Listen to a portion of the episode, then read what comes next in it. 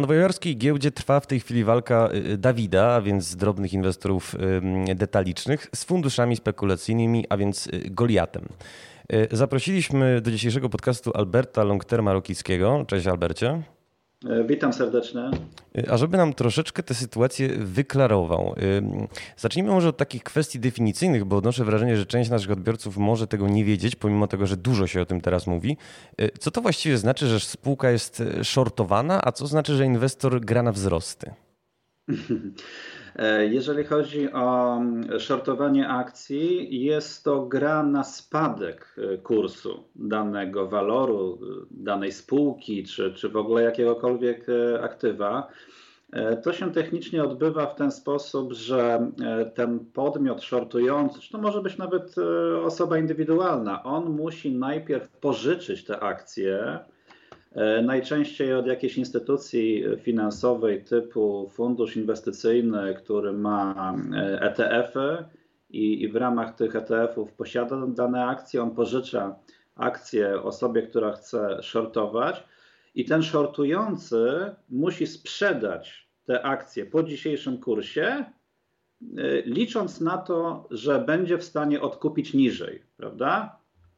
I oddać e, później te, te akcje temu, e, któremu pożyczył. Ta różnica to jest jego zysk, prawda? No bo mhm. E, będzie mógł odkupić niżej te akcje, czyli będzie go to mniej kosztowało, żeby oddać tej instytucji finansowej. Także no to, to tak wygląda od strony technicznej.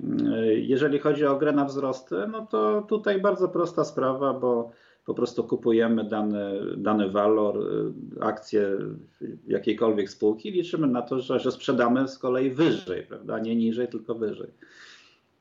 Y, y, pytanie w takim razie, jak to się wydarzyło, że jeżeli te fundusze w takim razie shortują spółki, w pewnym momencie doszło do sytuacji, w której no, nabyły 130% akcji tego GameStopu? Mm-hmm, mm-hmm. No tutaj wchodzi dźwignia finansowa w grę, e, którą można uzyskać poprzez e, opcje na akcje lub też kontrakty na akcje. I tutaj z tego, z tego tytułu powstało, powstała taka sytuacja no, kuriozalna wręcz, że akcji było więcej shortowanych niż tych, które są w obiegu i, i, i, te, które były ponad 100%, to są tak zwane naked short. To, to, to jest e, niepokryty short realnymi akcjami i to wielu, na, na wielu rynkach po tym wielkim kryzysie 2007-2009 tak, taki proceder jest zakazany, więc tutaj E, przyznam szczerze, nie znam szczegółów, w jaki sposób to jest dostępne właśnie w Stanach Zjednoczonych, poprzez, poprzez chociażby różnego rodzaju aplikacje, o których pewnie za chwilę e, porozmawiamy. Dobrze, że wspomniałeś o tym kryzysie w latach 2007-2009, bo e, jeden z bohaterów filmu The Big Short, który E, no, bardzo zręcznie do tamtych wydarzeń nawiązywał, mam na myśli Michaela Burego, e, nabył dwa lata temu 3 miliony akcji GameStopu za 12 milionów dolarów. No, były to wówczas akcje e, tanie. Powszechnie się uważało, że GameStop, no z racji tego, że jest siecią sklepów stacjonarnych z akcesoriami gamingowymi, z grami wideo w pudełkach, no chyli się ku upadkowi. Co Bury właściwie dostrzegł w tej spółce?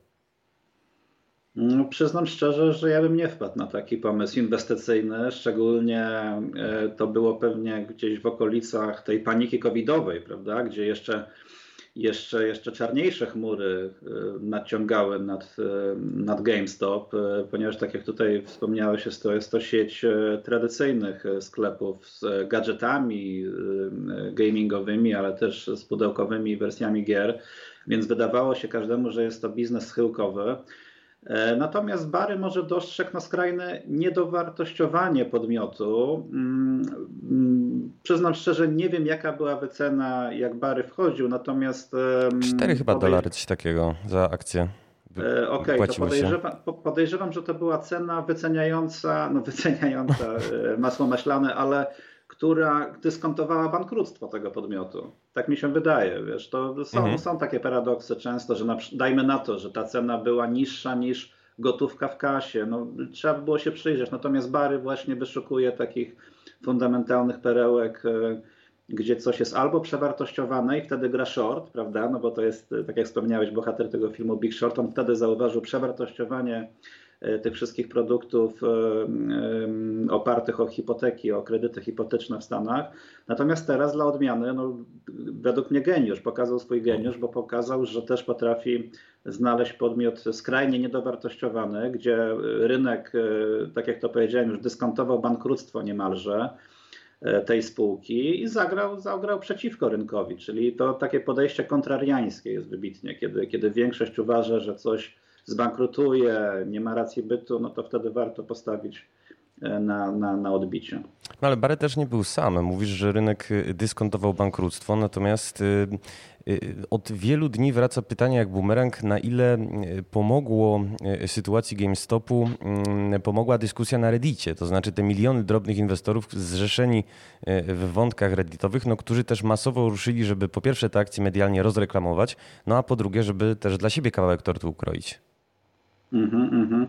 Znaczy ja osobiście nie sądzę, że to tylko zrobili inwestorzy mm, indywidualni, e, tacy detaliczni, kierując się tymi wpisami na Reddicie. Z całym szacunkiem dla, te, dla tego ruchu i, i różnych innych grup e, dyskusyjnych, to uważam, że tak poważny ruch, e, który powoduje właśnie, tak jak, jak to się mówi w slangu, wyciśnięcie tych, tych krótkich pozycji, taki short squeeze, to nie sądzę, że oni sami to zrobili. Uważam, że też Wall Street mogło się podpiąć pod ten, pod ten trend. E, na Wall Street też są rywalizacje. Nie, to nie jest tak, że oni jak kartel e, działają, że, że wszyscy shortują te same spółki. Czasami jest to taka zwykła rywalizacja, czasami chęć właśnie zarobienia na, na, na krzywdzie innego, że tak powiem. E, także uważam, że to był bardzo, bardzo easy bet, że tak, że tak się wyrażę dla, dla innych funduszy. Po prostu e, czekać, aż e, fundusze takie jak Melvin Capital czy inne, które postawiły właśnie na short, czekać aż one się wykrwawią i, i, i wykorzystać to, że będą musiały wycofywać się po każdej cenie panicznie wręcz, prawda? czyli, czyli zarobić na, na, na ich stracie de facto, no bo tutaj mówimy o, o, o grze o sumie zerowej. Zastanawiam mnie nawiasem mówiąc, czy bo pojawia się takie oskarżenie w przestrzeni medialnej nie od dzisiaj, e, e, natomiast teraz wybrzmiewa może szczególnie mocno. E, czy fundusze typu Melvin Capital działają w jakiejś zmowie, żeby wykańczać w ten sposób spółki?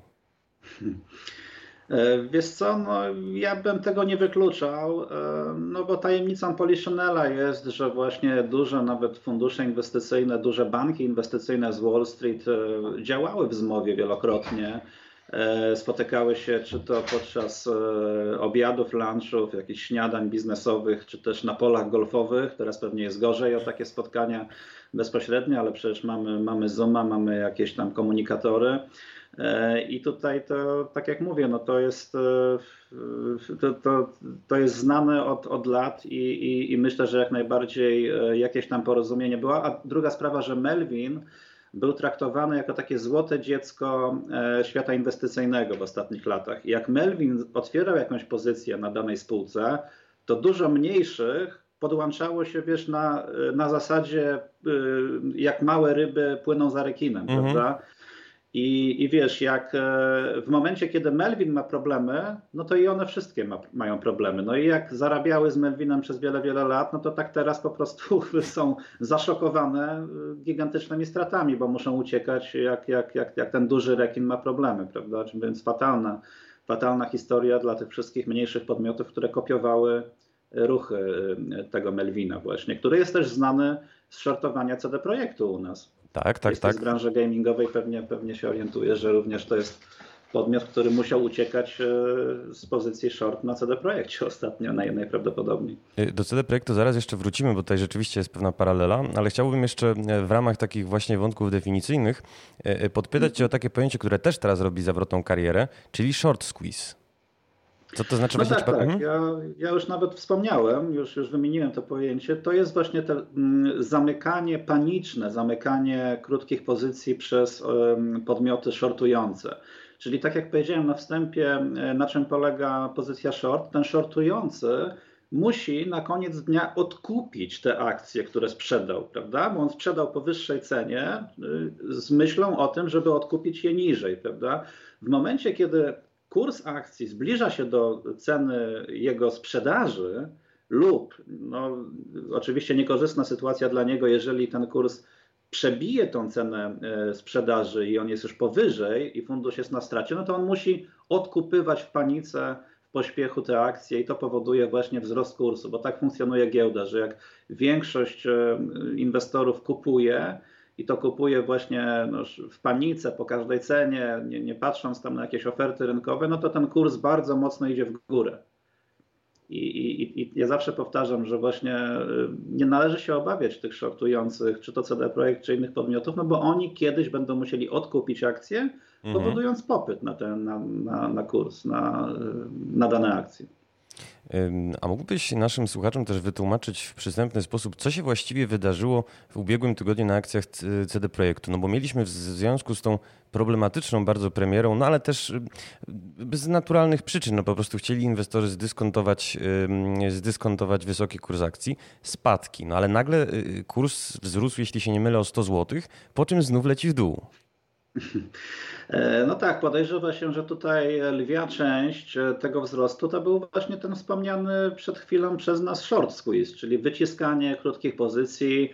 Zdesperowany Melvin Capital musiał uciekać, ratować się, i, bo tutaj to, to tylko nie chodziło o to, że on stratę e, ewentualnie mógł ponieść na CD Projekcie, tylko on się musiał w ogóle ratować, żeby zapewnić sobie płynność finansową, ponieważ na GameStopie miał tak duże straty, mhm. stracił 30% kapitału, że ratunkowo musiały mu pomagać właśnie inne zaprzyjaźnione hedge fundy, czyli inne fundusze, e, które podobnie działają. Więc on z Polski tutaj z CD Projektu musiał po prostu uciekać, a uciekał w ten sposób, że kupował w panice, w pośpiechu akcje CD Projektu, które, które wcześniej sprzedał.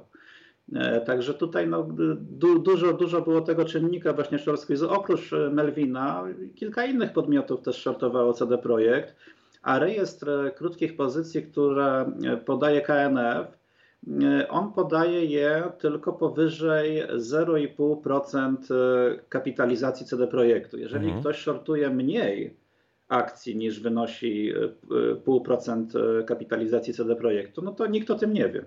Nikt o tym nie wie i no, dajmy na to taki Morgan Stanley mógł ostatnio shortować, ale ta pozycja jest, jest znaczy była na, na tyle niewielka, że ona nie, nie była oficjalnie podawana przez KNF nawet. E, to mi trochę utrudnia e, kolejne pytanie, bo chciałem się ciebie zapytać, e, jak często się shortowanie zdarza na innych spółkach game devowych w Polsce? Mm, wiesz co, bardzo rzadko, bodajże ten Square Games ewentualnie jest shortowany. Taka spółka musi być po pierwsze bardzo płynna, więc e, te fundusze zagraniczne, które się w tym specjalizują, one unikają podmiotów, gdzie nie ma dużej płynności. Co to znaczy płynność? E, płynność to jest e, sytuacja, gdzie taki fundusz może uciec mhm. z danej pozycji w przeciągu jednego dnia, czy góra kilku dni. No, w przypadku mniej płynnych spółek, jak na przykład u nas chociażby Playway, który jest w czołówce, drugie, trzecie miejsce, jeżeli chodzi o kapitalizację, czy czwarte, bo teraz People Can Fly weszło. E, nie, nie, no jest, jest, jest wyższy niż People Can Fly, przepraszam, ale dajmy na to, taki playway nie jest na tyle płynny, żeby ktoś się mógł zainteresować pod tym względem właśnie shortowania. E, uważam, że ewentualnie ktoś by mógł rozważać e, shortowanie Ten Square Games, być może People Can Fly, gdzie ta płynność jest jakaś tam w miarę przyzwoita. E, natomiast 11bit e, czy reszta podmiotów, nawet jeżeli mają sporą kapitalizację, ona odpada właśnie, e, bo te kryterium płynności nie jest spełnione. Czyli tak naprawdę tylko CD Projekt kwalifikuje się dla, dla tych międzynarodowych funduszy na, na shortowanie. Bardzo dobrze wiedzieć. Zastanawia mnie jeszcze, E, taka, bym powiedział, moralna ocena tej sytuacji. No bo nie jest tajemnicą, że nie wiem, telewizja Fox News czy CNBC e, no dość ostro e, krytykują ten ruch, który się wytworzył na Reddicie, Barego i całą resztę tych większych, powiedzmy, graczy, którzy się zaangażowali w, w, w, w wyciąganie GameStopu z tej ponurej sytuacji. Czy Twoim zdaniem ta krytyka jest słuszna? To znaczy, ja odnoszę wrażenie, y, że ta krytyka dotyczy bardziej Robin Hooda, który uniemożliwił handel y, kilka dni temu na GameStopie. W ogóle odciął, No nie tylko on, możliwość... bo też inne domy maklerskie. Tak, i domy maklerskie. Natomiast Reddit y, może nie jest pochwalony, ale y, właśnie ten główny hejt i również politycy się zainteresowali w tym Biały Dom. I Elon Musk. Ile Elon Musk, oni byli zaniepokojeni właśnie działalnością Robin Hooda i um, krytyką mediów szerokiego nurtu, takich jak CNBC czy innych dziennikarzy, którzy właśnie e, w, w trosce o bezpieczeństwo inwestorów indywidualnych właśnie nawoływali, żeby wprowadzić jakieś nowe regulacje, dotyczące takich grup jak e, ta Wall Street Bets na e, Reddicie, czy, czy w ogóle właśnie e, no, wstrzymać ten, ten handel, ale no, jest to hipokryzja, ponieważ tak jak mówiliśmy wcześniej, przez wiele, wiele lat to fundusze hedgingowe, fundusze inwestycyjne zarabiały właśnie często będąc w zmowie inwestycyjnej, ale nie było to po prostu oficjalnie podawane, że na przykład Melvin działał jeszcze z kilkoma funduszami. Nikt o tym oficjalnie nie wiedział, oni tylko między sobą się najprawdopodobniej, ja tylko mogę tak przypuszczać, się dogadywali właśnie, czy, czy nawet duże banki inwestycyjne. Natomiast teraz kiedy indywidualni inwestorzy robiący naprawdę fajną robotę i tam jest bardzo dużo wpisów merytorycznych na mhm. Wall Street Bets. To nie jest tak, że ktoś nagania bez podawania argumentów, prawda? No nie jest to fund bankiera. No wiesz, nawet na bankierze pewnie można spotkać jakieś ciekawe wpisy, ale podobnież na Wall Street Bets tam było kilku takich, nazwijmy to, y, ekspertów właśnie od, od inwestowania, gdzie były bardzo rozbudowane, bardzo profesjonalnie zrobione analizy fundamentalne i GameStopu i innych podmiotów. Więc y, do czego zmierzam? Y, no według mnie jest zupełnie nie fair, że teraz nagle zabrania się, czy, czy próbuje się zabronić takim grupom jak na Reddicie w analizowaniu i w zachęcaniu właśnie do, do jakiejś tam pozycji zajmowania e, na określonych spółkach. E, oburzające jest według mnie, że nawet Facebook e, zablokował grupę Wall Street Bets na Facebooku, tłumacząc się jakoś kuriozalnie. Nie chcę tutaj skłamać, ale to, to nie miało nawet nic wspólnego z, z, z, z inwestowaniem stricte tylko jakaś obawa o, o, o, nieletni, o, o bezpieczeństwo nieletnich osób, coś w tym rodzaju, więc naprawdę pod dziwnymi pretekstami się blokuje te, te grupy i, i zabrania się im wypowiadania niemalże wolno, no, to jest ingerencja niemalże w wolność słowa, w wolny rynek. Mi się to bardzo nie podoba, ja jak najbardziej popieram takie ruchy, zresztą sam prowadzę portal longterm.pl, gdzie właśnie zrzeszamy E, wielu inwestorów dzielimy się swoimi przemyśleniami. To nie muszą być rekomendacje inwestycyjne od razu, prawda? Bo nie są, bo mhm. takich uprawnień nie mamy w Polsce, przynajmniej nie można e, nawoływać, prawda, do takich działań. Jest to niezgodne, jest to, jest to złamanie ustawy o rekomendacjach inwestycyjnych. E, nie można, nie wiem, wyjść i E, zacząć nawoływać, tak kupujemy i jeszcze no, przyznawać się, że tak, jest jakaś grupa inwestorów duża, który, i wspólnie inwestujemy w dany kurs, żeby tylko podbić akcję. To już w ogóle nie wchodzi w grę. Bo jeżeli jeszcze się uzasadni fundamentalnie dlaczego, no to, to, to jak cię mogę, można zrozumieć. Natomiast w Stanach Zjednoczonych y, można, można pisać na Twitterze, że, że warto w coś wejść, y, że, że spółka jest godna zainteresowania. Tam SEC nie, nie zabrania tego. E, mhm. I jeszcze bardzo istotna rzecz, że właśnie jedyną instytucją, która mogłaby wstrzymać handel na GameStopie, no to jest New York Stock Exchange albo Nasdaq, prawda? W zależności, czy podmiot jest na, na, tym, e, na tej tradycyjnej giełdzie notowany, czy na Nasdaqu. I tutaj nikt tego oficjalnie nie zrobił. Ani New York Stock Exchange, ani Nasdaq właśnie nie nawoływała do zatrzymywania e, handlu na tych, na tych podmiotach shortowanych, tylko zrobił to samodzielnie Robinhood inne, inne platformy, być może za namową hedge fundów, być może w trosce właśnie o własną płynność finansową. Także no, ciekawy case.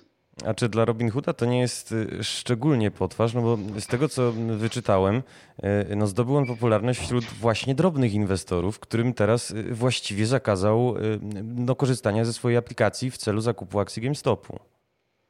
No więc właśnie, no wizerunkowo gigantyczna wtopa. Mm, ja myślę, że po prostu nie przewidzieli tego, że taka sytuacja może się zdarzyć. To jest naj, naj, najczęstszy case, kiedy są wizerunkowe kryzysy, po prostu sami trochę stali się ofiarą własnego sukcesu.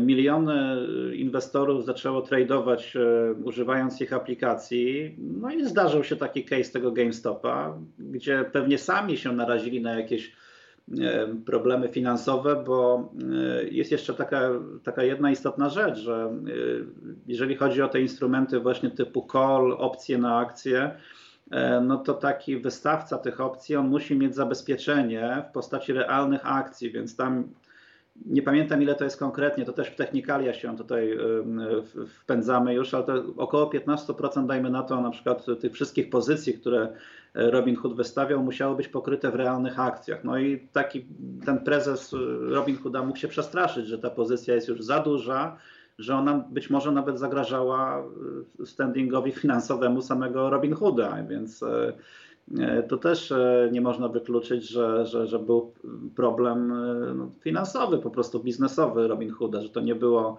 ani jakieś widzimisię czy, czy naciski hedge fundów, tylko po prostu Robin Hood się przestraszył, że, że sam straci zaraz płynność finansową, jak, jak, jak, jak te pozycje pójdą nie, nie w tym kierunku, co, co, co, co trzeba. E, na koniec chciałem, żebyśmy się e, zabawili w profetyków, to znaczy zdaj sobie sprawę, że sytuacja się rozwija bardzo dynamicznie. Rozmawiamy w poniedziałek, audycja zostanie wyemitowana w środę, dużo się może wydarzyć w tym czasie. E, natomiast jak się sytuacja według Ciebie wokół GameStopu i Wall Street Bets zakończy? Czy będzie jakiś, czy, czy ona jest zwiastunem jakiejś długoterminowej zmiany i jakiegoś takiego, no właśnie wzmożenia drobnych inwestorów, inwestorów, którzy poczuli wreszcie, że mają realny wpływ na sytuację rynkową i mogą się tym rekinom finansjerym przeciwstawić? E, znaczy, ja no, jeszcze raz podkreślam, mi się bardzo podoba ten ruch właśnie. Nawet bym powiedział, że być może jest to początek jakiejś, jakiejś rewolucji, e, ponieważ zawsze ci inwestorzy indywidualnie byli kojarzeni z jakimiś dawcami kapitału. Mówiło się, że jak oni się pojawiają na końcu hossy, no to już jest koniec hossy, bo właśnie ten narybek świeży, czyli ta ulica, jest ubierana w, w drogie akcje i że tak naprawdę to tylko te mityczne grubasy z funduszy inwestycyjnych, oni wiedzą, co będzie dalej, e, najlepiej analizują spółki i tak dalej.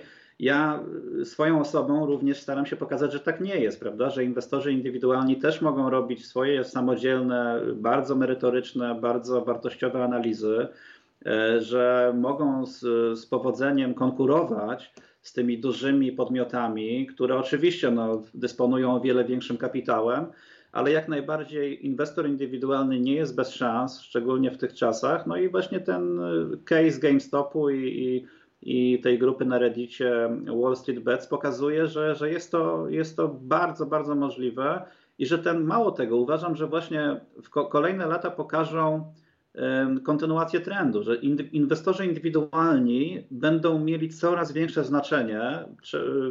Wszyscy uczestnicy rynku będą musieli się liczyć e, z inwestorami indywidualnymi. Oni, oni już nie będą wyśmiewani jak do tej pory, nie będą sprowadzani do jakichś inwestorów drugiej kategorii, tylko będziemy my jako inwestorzy indywidualni traktowani w końcu na równi. E, dostęp do informacji jest teraz e, równy dla każdego. To już skończyły się te czasy, kiedy tylko właśnie ci, ci duzi gracze mieli, mieli pierwszeństwo w dostępie do informacji. Jest internet, są te grupy inwestycyjne. Jak to się skończy, nie wiem.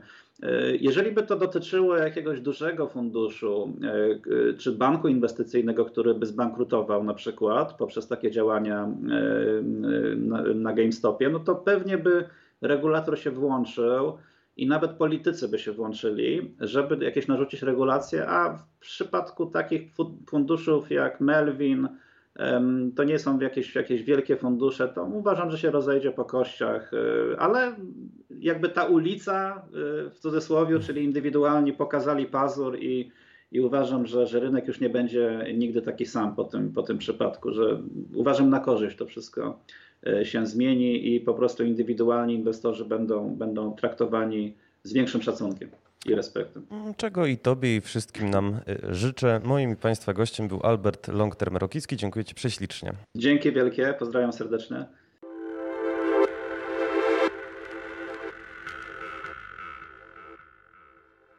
W naszym studiu jest drugi dzisiaj gość, pan Paweł Bienik, szef działu analiz Stockwatch.pl. Dzień dobry, panie Pawle. Dzień dobry, witam państwa.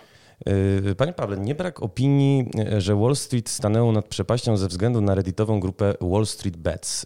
I zastanawia mnie, ile jest w tych opiniach prawdy. Może nie nad przepaścią, natomiast jest to zupełnie nowe zjawisko, z którym rynek do tej pory w takiej skali nigdy się nie mierzył. Mm, mamy w tej chwili erę mediów cyfrowych i łatwy dostęp do, do rynku, co inwestorzy wykorzystali, a niekoniecznie jest to dobre dla samego rynku i troszeczkę zaprzecza jego idei jako miejsce wymiany kapitału z jednej strony, co, co się oczywiście zdarzyło, natomiast podmioty, na którym, którymi się obraca, one znajdują się tam, bo powinny zyskiwać na wartości w, w związku z własnym rozwojem, a nie z tym, że jest e, duży dopływ kapitału spekulacyjnego, że tak to ujmę. No, niby spekulacyjnego, aczkolwiek z drugiej strony w jakiś sposób to rynek demokratyzuje. To znaczy, słyszałem e, bardzo ładne zdanie, nie pamiętam akurat skąd, natomiast, że e, ci drobni ciułacze, ci drobni inwestorzy detaliczni, e, no właściwie mają wrażenie uczestnictwa w jakimś koloseum. To znaczy, nawet niekoniecznie chcą może zyskać jakieś wielkie pieniądze, ale chcą być częścią tej niesamowitej historii, która się rozgrywa na naszych oczach. No i przypomnijmy, że inwestują nie tylko w GameStop, który jest na ustach wszystkich, no ale też w sieć kin AMC y, y, zamkniętą z powodu pandemii, no i w BlackBerry, czyli producenta telefonów, który no, lata świetności powiedzmy eufemistycznie ma za sobą. Zgadza się panie Mateuszu, ale trzeba wziąć jedną rzecz pod uwagę. Takie działania prawdopodobnie e, w Polsce, czy też na terenie Unii Europejskiej mogłyby być, wypełniają znamiona tego, że są nielegalne, ponieważ intencją kupujących nie jest nabycie walorów i czerpanie zysku z tego, że one zyskują na wartości, tylko podbijanie ceny, bo do tego się to de facto sprowadziło. Jest wiele opinii prawnych e, mówiących o tym, że takie działanie nosi e, znamiona manipulacji instrumentami finansowymi. To oczywiście nie jest łatwe do udowodnienia. Mm, mało mamy takich spraw na rynku, bo to jest nowe zjawisko na tą skalę. Ale na mniejszą skalę były już orzeczenia polskich sądów, sprawy toczone przez KNF, gdzie podobna działalność, nie mówię, że taka sama, była sankcjonowana. A w, w, jaki sposób to się może skończyć w takim razie, jeżeli rzeczywiście y, uda się wykazać manipulację giełdową, o czym Pan wspomniał, że no nie jest to proste? Mm, jeśli dobrze pamiętam, jest to zagrożone sankcją do 5 milionów złotych i chyba jakąś karą pozbawienia wolności wręcz. Natomiast y, sprawa działa się na rynku amerykańskim, a rynek amerykański podlega innym regulacjom niż, niż nasz rodzimy. No, Komisja Papierów Wartościowych i Giełda Amerykańska też zapowiedziała, że weźmie e, pod lupę, no tylko właśnie domy maklerskie i, i fora inwestorów. E, pytanie, czy właściwie, bo jak mówię, ja tutaj chciałbym taką niewiedzą sokratejską się wykazywać, ale mam po prostu niewiedzę, mam po prostu braki. E, czy działania funduszy inwestycyjnych, które grały no, od miesięcy na spadki, istnieje podejrzenie, że wręcz w zmowie, no też nie noszą znamion jakiegoś przestępstwa? Jeśli była zmowa rynkowa co do grania na spadki, to oczywiście takie działania także należy sankcjonować i one także w Polsce podlegałyby jakiejś karze. Oczywiście zawsze leży problem w udowodnieniu takiego działania. W działaniach inwestorów indywidualnych, znaczy to nie jest akurat wyszczególnione w ustawie, natomiast mowa jest o intencji, o świadomym działaniu. Tak? Niekoniecznie mm, można kupować akcje takiego GameStopu, mhm. ale jeśli intencją jest nabycie spółki, a nie wywołanie ruchu, ruchu cenowego. Tak samo nielegalnym jest dogadywanie się grup inwestorów i handlowanie między nimi. Za takie rzeczy też były wyroki i to nawet dla dużych, znanych akcjonariuszy inwestorów w Polsce. Fakt faktem, że te postępowania toczyły się chyba 13 lat. Mówię w tej chwili z głowy, nie pamiętam, nie sprawdzałem tego. To jest naprawdę długi okres od wszczęcia postępowania przez Komisję Nadzoru Finansowego do, do orzeczenia prawomocnego. E, to skupmy się na sytuacji polskiej, bo e, w rozmowie z Pulsem Biznesu e, rzecznik Komisji Nadzoru Finansowego, czyli pan Jacek Barszczewski, zapowiedział, że urząd sprawdzi, czy to wywindowanie akcji CD Projektu, o którym zresztą rozmawialiśmy na łamach polskiego GameDevu, nie nosi aby znamion manipulacji instrumentem finansowym. No i moje pytanie jak będzie przebiegać ta kontrola KNF-u? Co powinna wykazać, żeby no, stwierdził KNF, że doszło do uchybienia i co w takim razie grozi e, potencjalnie osobom zaangażowanym w ten w cudzysłowie proceder? O karach już wspomniałem. Jest to sankcja do 5 milionów złotych. należałoby udowodnić przede wszystkim e, intencję. O tej intencji może świadczyć na przykład namawianie się grupy inwestorów i to jest groźne. Dlatego ja osobiście odradzałbym namawianie się publiczne na, na windowanie jakiegoś waloru, bo po tym zostają ślady i po tym można mm, przypisać intencjonalność działania. Według mnie. Oczywiście ja nie jestem prawnikiem, mówię tutaj bardziej o swojej interpretacji tych zapisów i o pewnej historii e, rynkowej, jakie działania były do tej pory karane przez komisję. Mamy Historia takich działań jest naprawdę długa. Zaczęła się na początku lat 90., bodajże od poznańskiej wirówki, gdzie grupa inwestorów mówiła się, że mm, będą handlowali pewnym walorem, dzięki czemu jego cena wzrośnie. Handlowali między sobą, mhm. windowali cenę, a potem wszyscy się pozbyli tych akcji i za to była sankcja. Mm, I domyślam się, że częściowo jeśli namawiamy się w społeczności jakiejś na kupowanie pewnego waloru, każdy chce kiedyś e, ten swój zysk zrealizować. Więc odsprzedajemy jedni drugim w takiej społeczności i to już może być sankcjonowane. No dobrze, no ale w takim razie taki drobny inwestor indywidualny, który sobie kupi akcję e, GameStopu, pochwali się tam na e, Reddicie, raczej się nie ma czego bać nie będzie nią obracał, po prostu będzie trzymał, żeby być właśnie częścią tego tłumu w koloseum, który y, y, patrzy, jak lwy rozszarpują Wall Street.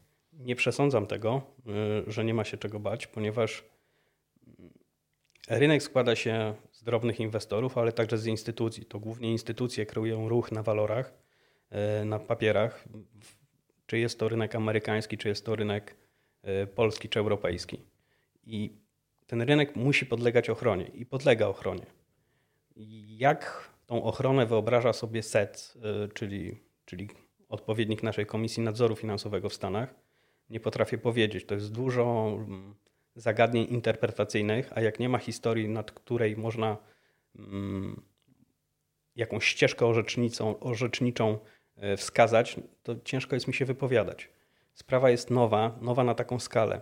Jeśli to się dzieje w małej skali, nie ma problemu, ale teraz mamy świat globalny, i takie historie mogą się powtarzać, tym bardziej, że mamy dostępne powszechnie coraz bardziej narzędzia darmowe, które umożliwiają dostęp do, do tych rynków w zasadzie bez prowizji, jak, jak wspomniana aplikacja e, Robinhood, czy bez większych formalności i badania stanu wiedzy e, takich uczestników rynku. Dobrze, że Pan do tego Robin Hooda wspomniał. Chwilę temu mówił Pan, że głównymi graczami, jeżeli chodzi o rynek, są no przede wszystkim instytucje, nie ci drobni inwestorzy. Zastanawiam się, czy ta ubiegłotygodniowa decyzja Robin Hooda o tym, żeby no, y, uniemożliwić y, kupowanie akcji GameSpotu, y, a przypomnę, że mówimy jednak o firmie, która szła no i zdobywała popularność pod hasłami takiego, takiej demokratyzacji inwestowania, w jakiś sposób nie zdradziła swoich ideałów. Powiedział Pan e, demokratyzacji inwestowania. Moim zdaniem to akurat z inwestowaniem już niewiele ma wspólnego, bo na temat kapitalizacji i wyceny GameStopu wypowiadał się jeden z moich osobistych guru wycen i analizy finansowej, e, profesor Damodaran, który wykłada na Uniwersytecie w Nowym Jorku. I bodajże on mówił o jednej dziesiątej wartości aktualnej kapitalizacji przy najbardziej optymistycznych scenariuszach, jakie można sobie wyobrazić. Więc jeśli ktoś kupuje teraz akcję GameStopu, nie można mówić o inwestycji, no bo wartość fundamentalna tych akcji znajduje się zupełnie gdzie indziej, na zupełnie innych poziomach.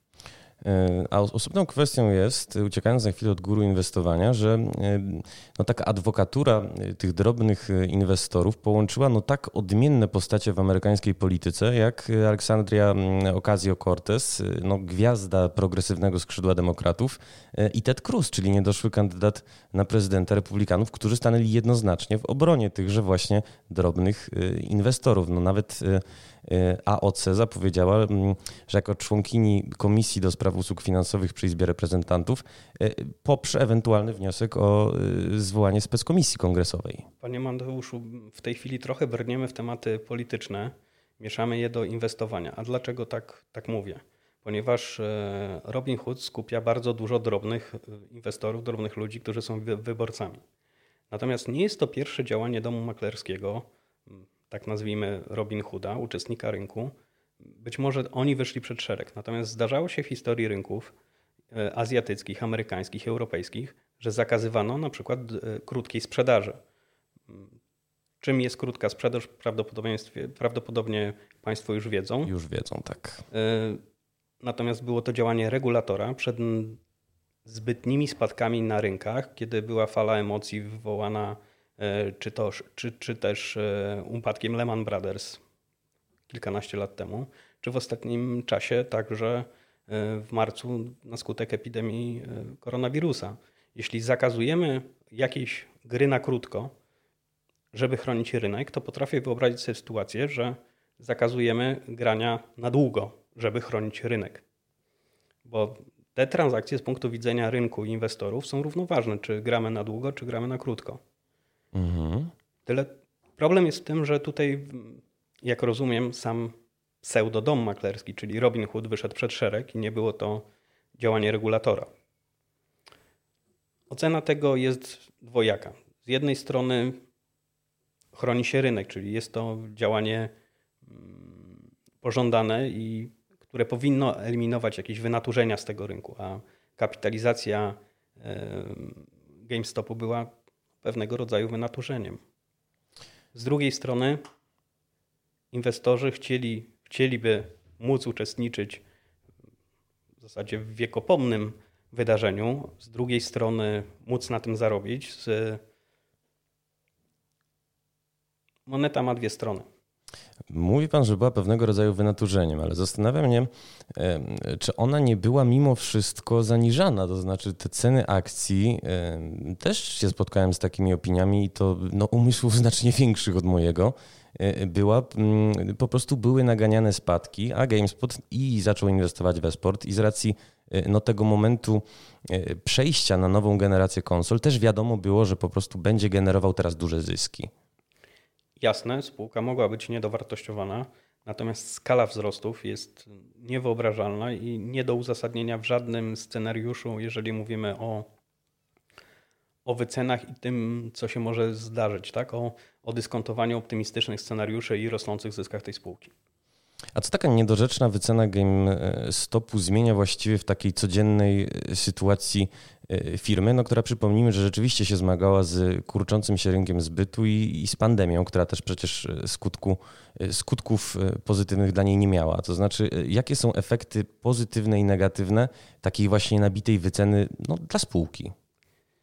Samej wyceny dla działalności operacyjnej większych e, skutków nie ma. Możemy zastanawiać się na temat pewnych możliwości dostępu do finansowania, bo takie akcje mogą być na przykład zabezpieczeniem zadłużenia właściciela, który spółkę finansuje i one mają dużą wartość i teoretycznie można większy dług zaciągnąć, choćby pod to, żeby ratować kurs i zwiększać zaangażowanie.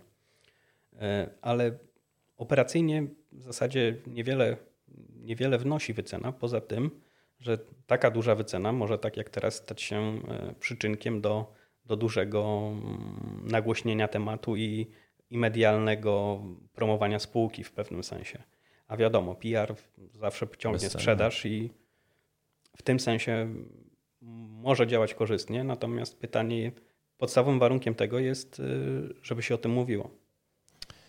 Y, zabawmy się może w prognostyków, to znaczy zdaję sobie sprawę, że nie jest łatwo być prorokiem w tej przedziwnej, zupełnie bezprecedensowej sytuacji, y, ale jaki z tego wyjdzie rynek? Czy sytuacja wokół GameStopu y, coś zmieni długoterminowo? Spodziewam się, że powstaną pewne regulacje. Niestety jest tak, że zawsze regulacje trochę kroczą za, za wydarzeniami nie wszystko da się przewidzieć i wszystkie sytuacje. Polskie przepisy były dostosowywane do wymogów europejskich, natomiast ten społecznościowy wymiar inwestowania, z którym się spotykamy, on nie jest w żaden sposób uregulowany i warto, żeby ktoś powiedział, i być może w końcu to powie, co jest dozwolone, co nie jest dozwolone, bo inwestorzy stąpają trochę po kruchym lodzie. Wręcz nawoływania na forach do inwestowania mogą być w świetle ustawy uznane za za manipulację instrumentem finansowym, jeśli samemu się dokonuje w tym samym czasie transakcji. Innymi słowy, formułowiczów bankiera można podciągnąć pod odpowiedzialność karną? Tak. Jest to prawdopodobne. Oczywiście nie spodziewam się, jeśli nie ma dużego, zauważalnego wpływu na kurs takie zachowanie, to pojedyncze transakcje, nawet w ten sposób wykonywane, raczej nie będą przedmiotem zainteresowania KNF-u. Wskazuje na to też historia. No, Natomiast no, jeśli kapitał taki spowodowałby znaczny ruch na kursie i można by powiązać transakcje inwestorów z rozprzestrzenianiem pewnych informacji, które niekoniecznie są prawdziwe i wyolbrzymiają tylko mm, pozytywne strony danej spółki albo wręcz je zafałszowują, to taka, taka działalność może być sankcjonowana. Podobnie jak działalność tak zwanych y, troli spadkowych? Tak, to działa w obydwie strony. Pytam o te trole spadkowe, dlatego że pamiętam swego czasu Marek Tymiński narzekał po tym e, słynnym tąpnięciu na akcjach CI Games po premierze Ghost Warriora 3, że no właśnie się e, boryka z takową plagą. Natomiast no, nie jest tajemnicą dla kogoś, kto, kto śledzi bankiera, że równie często mamy jakieś bardzo podejrzane wiadomości, namawiające do tego, że e, zaraz nastąpi jakieś odbicie. No ewentualnie właśnie ludzie twierdzą, że są ubierani po prostu inwestorzy. Szczerze mówiąc, moje własne doświadczenie podpowiada mi, że znacznie więcej mamy tych, jak pan to ujął, troli, ale wzrostowych, ponieważ na tym jest łatwiej zarobić i z tego korzystać w sensie finansowym. Mało tego, samym spółkom e, na tym zależy, żeby ich kursy były droższe, bo od wzrostów kursów często zarząd jest premiowany w programach motywacyjnych następnymi akcjami i w zasadzie dla wszystkich jest dobrze, jak kursy akcji rosną. Problemy zaczynają się, kiedy kursy akcji spadają. No bo wtedy inwestorzy no nie są zachwyceni, PR jest z reguły wtedy także nie najlepszy, no i w końcu można przestać myśleć o premiach e, w postaci nowych akcji. E, sam niejednokrotnie w naszym serwisie spotkałem się z sytuacjami informacji nieprawdziwych. My takie nieprawdziwe lub niepotwierdzone informacje staramy się weryfikować albo kasować. U nas ruch jest bardzo mocno moderowany. Wyrzucamy mnóstwo postów, mnóstwo użytkowników dostaje bany. My na tym tak naprawdę finansowo cierpimy, bo nie mam, mam mniejszy ruch, mniejszą liczbę odsłon. Natomiast ta część, która z nami zostaje, ceni nas za to, że, że tak wygląda forum, a nie inaczej. Natomiast mm, co jest najgorsze w tym wszystkim, że także część spółek zajmuje się tym trollowaniem, czy firm powiązanych z tymi spółkami, bo wiadomo, każda z takich spółek, przynajmniej większych, posiada swój, sw, albo swój e, dział e, public relation, albo współpracuje z jakimś zewnętrznym doradcą. Nie jest tajemnicą, że ci zewnętrzni doradcy, zewnętrzne spółki także starają się wpływać korzystnie na wizerunek spółki, ale nie tylko spółki, także na kurs. Y, przenosząc to jeszcze na chwilę na realia mm, game devowe, to jest pytanie, które już zadawałem y, Albertowi Rokickiemu, ale też mnie ciekawi Pana opinia. Y, czy polskie spółki game devowe mogą być shortowane? Są. Są. No, inaczej, czy... słyszeliśmy teraz o CD Projekcie, ale po prostu zastanawiam mnie, na ile to jest masowe zjawisko. Tak naprawdę tego nie wiemy. Nie wiemy tego, ponieważ publicznie dostępny jest rejestr krótkiej sprzedaży, ale tylko mm, uwidaczniane są tam dane, jeżeli pozycja danego gracza przekracza 0,5% mhm. akcji spółki. Co się dzieje poniżej, tego nie wiemy. Teoretycznie możemy sobie wyobrazić, że wszystkie akcje są pożyczone i wszystkie podlegają krótkiej sprzedaży. Na GameStopie 160% akcji było w krótkiej sprzedaży. 160, bo słyszałem, że 130, 140. Może, może tak, być może przekręciłem. Nam się wydaje to niewiarygodne, ale tam można pożyczyć pożyczone akcje. Stąd takie procenty. Jeżeli takich podmiotów jest dużo z małym, z małym e, zaangażowaniem, to, to my tego nie widzimy i nie jesteśmy w stanie stwierdzić. Na poziomie dużego zaangażowania mamy, e, mieliśmy w tej chwili CD Projekt, ale to nie jest jedyna spółka, która była shortowana. Z game devu w ciągu ostatnich pięciu lat shortowany był także Forever, Forever Entertainment. Mhm. Krótko, przez fundusz Rodbridge. Mm, nawet nie pamiętam z jakim skutkiem. Ale głównie krótka sprzedaż to domena dużych spółek z indeksu WIG20, banków, Orlenu. Spółek energetycznych pewnie. Także. Mhm.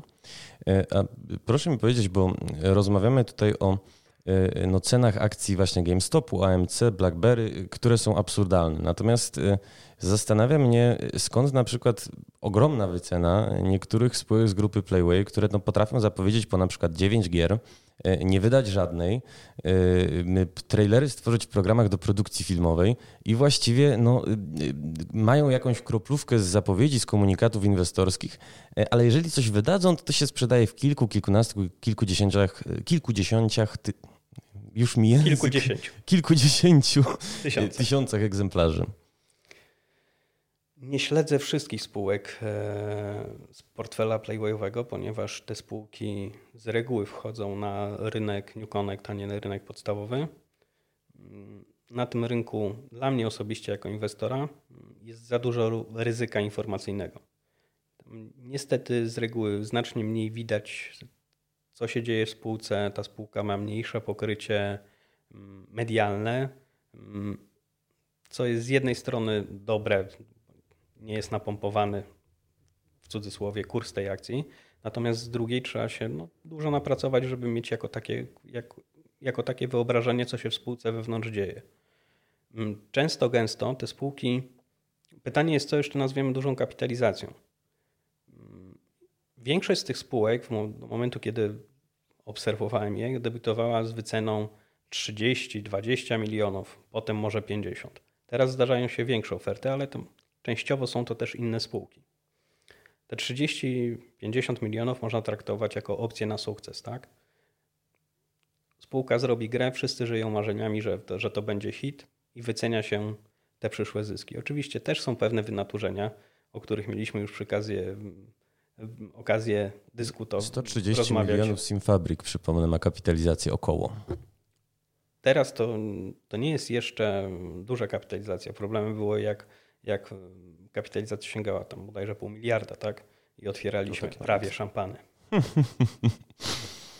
tak, tak. Wtedy już, już się wydawało, że kurs będzie powyżej 100 e, złotych. Natomiast no właśnie zastanawia mnie w ogóle logika funkcjonowania takich spółek. Bo Natomiast pan, panie, hmm? Przepraszam. panie Mateuszu, pamiętajmy o jednym. Kapitalizacja Playwaya nie jest pochodną kapitalizacji spółek, które debiutują. Jasne. Te spółki są konsolidowane w większości przypadków e, i zysk pochodzi z zysków faktycznie operacyjnie robionych przez te spółki albo obciążających kosztami koszty spra sprawozdanie skonsolidowane Playwaya. Oczywiście część zysków jest wyko wykorzystywanych jednorazowo z upublicznienia, ale wzrosty kapitalizacji, jakie mają miejsce na giełdzie, nie oddziałują już na sprawozdanie Playwaya.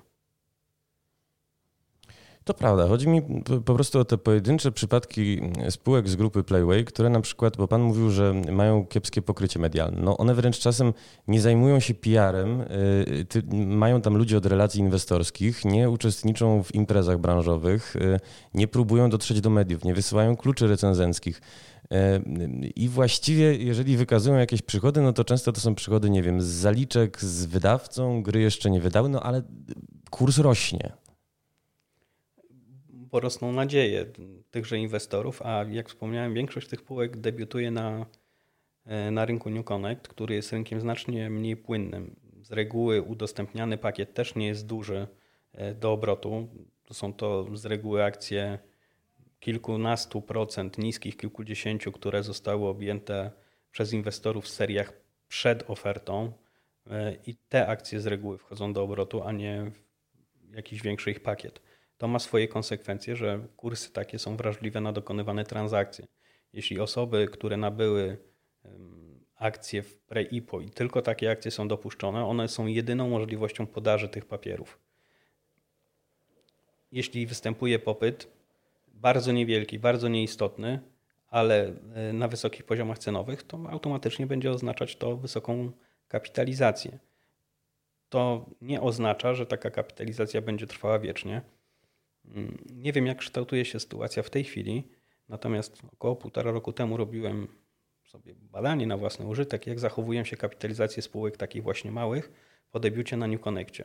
Okazuje się wtedy, na półtora roku temu, że żadna z nich nie miała kapitalizacji takiej, jaka wynikała z ich ceny ofertowej. One wszystkie były poniżej, mimo że niektóre były setki procent wyżej w trakcie. Ale w pewnym momencie następowała weryfikacja produktu zapowiedzianego, najczęściej niestety negatywna.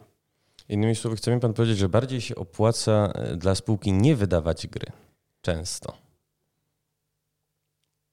To jest pytanie e, bardzo podchwytliwe. Dla spółki czy dla akcjonariusza tej spółki, który chce się pozbyć akcji?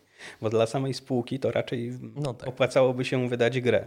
Natomiast to wszystko kiedyś znajduje swoje, swoją weryfikację. Tak? Następuje moment, kiedy trzeba się zmierzyć z tym, co spółka faktycznie ma w portfelu.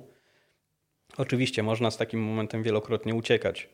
Są przykłady na to, że niektóre podmioty, nie będę wymieniał nazw, ale miały serię nietrafionych inwestycji. I nawet widząc już, że spółka słabo, znaczy, że gra dana gra słabo się sprzedaje e, na debiucie albo ma słabe zainteresowanie, e, budowały już zainteresowanie kolejnym produktem, przykrywając nawet premierę danego tytułu. I takie sytuacje trwały latami, więc z tym weryfikowaniem też, też bywa różnie. Bo problemem jest, tak jak wspomniałem, najczęściej niski udział, e, mały free float, czyli mała, mała liczba akcji w obrocie. E, na koniec chciałem zadać pytanie takie, mm, no bardzo otwarte, ale wydaje mi się bardzo ważne w ogóle z perspektywy mm, naszych podcastów, podczas których coraz częściej rozmawiamy z mm, analitykami, z inwestorami. E, czy Pana zdaniem rynek się dopiero uczy tej kultury cyfrowej, już się jej nauczył? Hmm, bardzo ciężkie pytanie. Pewnym problemem tak, w zasadzie można powiedzieć, że problemem tego rynku, a w zasadzie jego aktualnych e, graczy, uczestników jest to, że oni przyzwyczaili się do pewnego kształtu, że spółki reagują, kursy spółek reagują na, na komunikaty o znaczeniu fundamentalnym, e, że jest jakiś zakres e, niedowartościowania albo przewartościowania danego waloru na dany moment czasowy, co bardzo istotne i że ten kurs powinien być jakiś tam określony na podstawie jakichś tam przewidywalnych scenariuszy, e, generowanych zysków, wektora przyszłych zysków oczekiwanego przez rynek. Obecnie sytuacja się trochę zmienia. Zmienia się także na rynku polskim. Od marca mamy bardzo duży dopływ inwestorów indywidualnych. W wielu przypadkach, myślę, że w znaczącej większości niewyedukowanych, nie przystających trochę do tego rynku, natomiast zaczynających dyktować w pewnym sensie zasady, w szczególności na małych spółkach, gdzie oni są dominującą częścią obrotu. I to jest pewien problem. Pytanie tylko jeszcze dla której strony, no, która strona długoterminowo zwycięży. Jeśli dostęp będzie powszechny e, do rynku dla, dla drobnych ludzi, będziemy cały czas mówili o spółkach sukcesu, każda będzie spółka z drugim CD Projektem albo drugim Allegro, bo ktoś otworzy, sprzeda dwie rzeczy w sklepie internetowym i będzie drugim Allegro. Jeszcze niech fotowoltaikę przy okazji wejdzie. Zgadza się, byłoby, byłoby to pożądane. To kto wie, gdzie ten rynek zmierzy. Myślę jednak, że zmierzy w tym kierunku, co zmierza zawsze, że akurat ci inwestorzy e, niedoświadczeni, niedoświadczeni w końcu dostaną po portfelu że tak to ujmę. Bo taki, taki jest trochę też cykl hossy, że mm, na rynku jest hossa, jest bessa, dopływa świeży kapitał i z reguły to on traci, a nie stare rekiny, które wiedzą, kiedy się wycofać. E, tych niewyedukowanych odbiorców e, i inwestorów zapraszamy, żeby się wyedukowali oczywiście na stockwatch.pl. Szef działu analiz stockwatch.pl Paweł Bieniek był dzisiaj naszym gościem. Dziękuję Ci Pawle. Dziękuję bardzo. I mam nadzieję do zobaczenia. Do usłyszenia.